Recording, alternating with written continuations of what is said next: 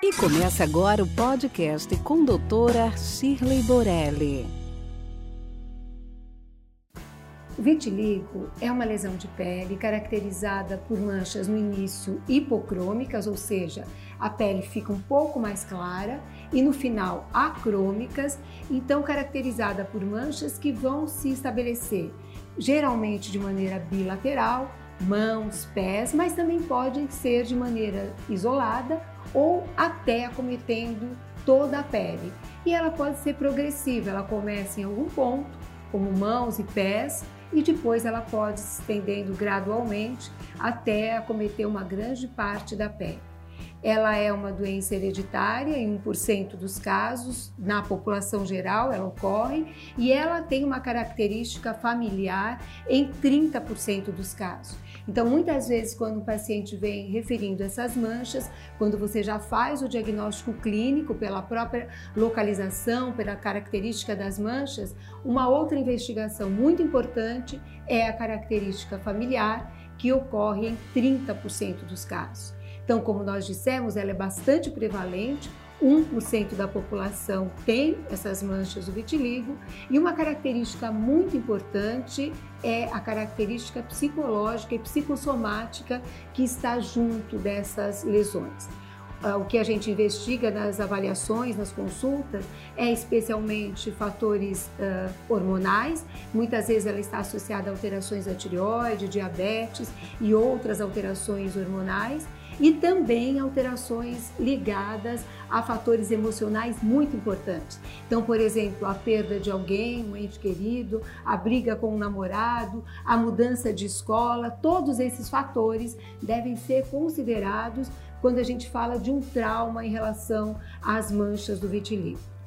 E muitas vezes, quando a paciente tem uma relação muito importante com o médico, então essa relação médico-paciente ou essa relação pessoa a pessoa, que ela elege para conduzir o caso do vitiligo, muitas vezes faz com que essa pigmentação se estabeleça de forma muito rápida. Não é incomum um primeiro contato onde discutimos essa doença e como vai ser a evolução e como nós vamos tratar. Quando há uma interação muito grande do paciente com o médico, só de você pedir os exames, às vezes nem inicia o tratamento, quando o paciente retorna para trazer os exames, muitas vezes ele já começa a pigmentação. E como se trata o vitiligo? Primeiro, então, a exclusão de fatores hormonais que possam estar associados, os fatores psicológicos, muitas vezes é necessária a psicoterapia para ajudar esse caso. E o que você faz normalmente são tratamentos de estímulos para essa pigmentação. Então, existem substâncias anti-inflamatórias que podem ser aplicadas na área, substâncias orais que podem estimular essa pigmentação.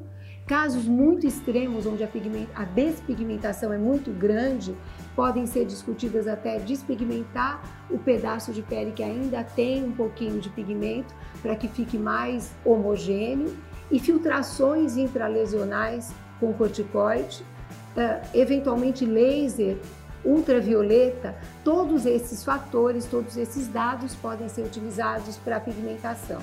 E em casos bem localizados, onde o vitiligo já está bem definido, ele melhorou bastante, faltam pequenas áreas para ser tratadas, uma outra opção é o transplante de melanócitos. Então você pega um pedacinho de pele de uma área que tem pigmento e coloca na pele que não tem pigmento você vai observar que depois de alguns dias esse pigmento se espalha nessa área, induzindo então uma pigmentação que pode ser a resolução de pequenas áreas. Então, muito importante é o diagnóstico correto, tirar o estigma que essa mancha pode ter, que muitas vezes as pessoas entendem que ela é contagiosa, não é. Ela não tem sintoma nenhum, não dói, não coça, não tem nenhum sintoma, não é contagiosa. E o mais importante é esse cuidado, esse acolhimento tanto da equipe médica quanto da família e da população.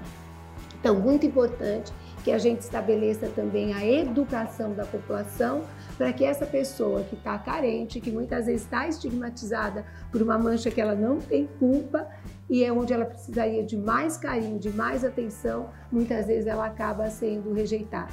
Então preste atenção e acolha sempre essa patologia que é tão comum e que precisa de tanta atenção e tanto cuidado. E fica aqui nosso podcast de hoje. Acompanhe nosso dia a dia no Instagram. Esperamos você semana que vem no próximo. Até lá! Esse podcast foi gravado por Ética Marketing Médico. www.eticacomh.com.br